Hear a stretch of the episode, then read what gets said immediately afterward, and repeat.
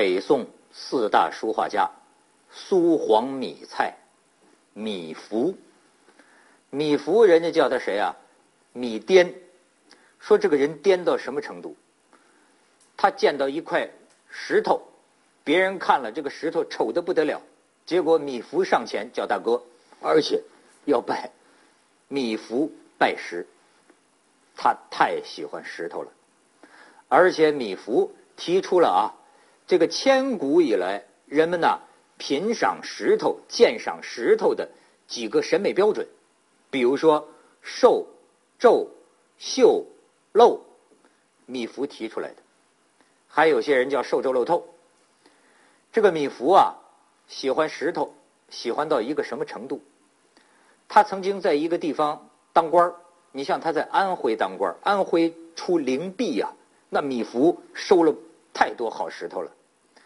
但是他这个当官啊，不务正业，他的上司也是他的老朋友，听说了之后啊，专门赶到那儿去啊训斥他，说这个我听说你整天就是玩石头啊，玩石丧志，像咱们这个做公务员的，哪怕兢兢业业、一心一意的干，都害怕。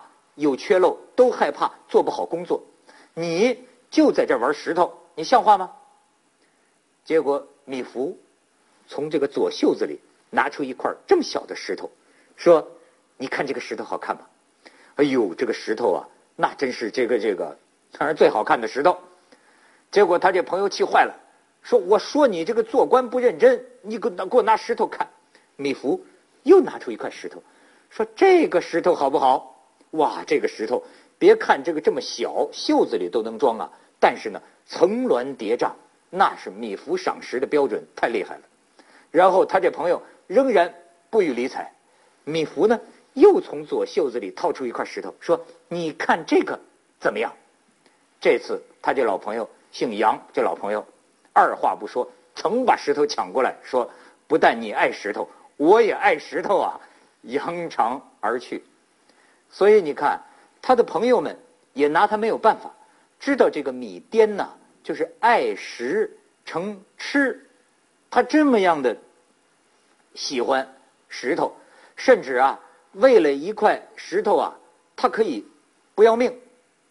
当然也有过一次，米芾啊，拿他的一块灵璧石换了一处庄园，这就是石头。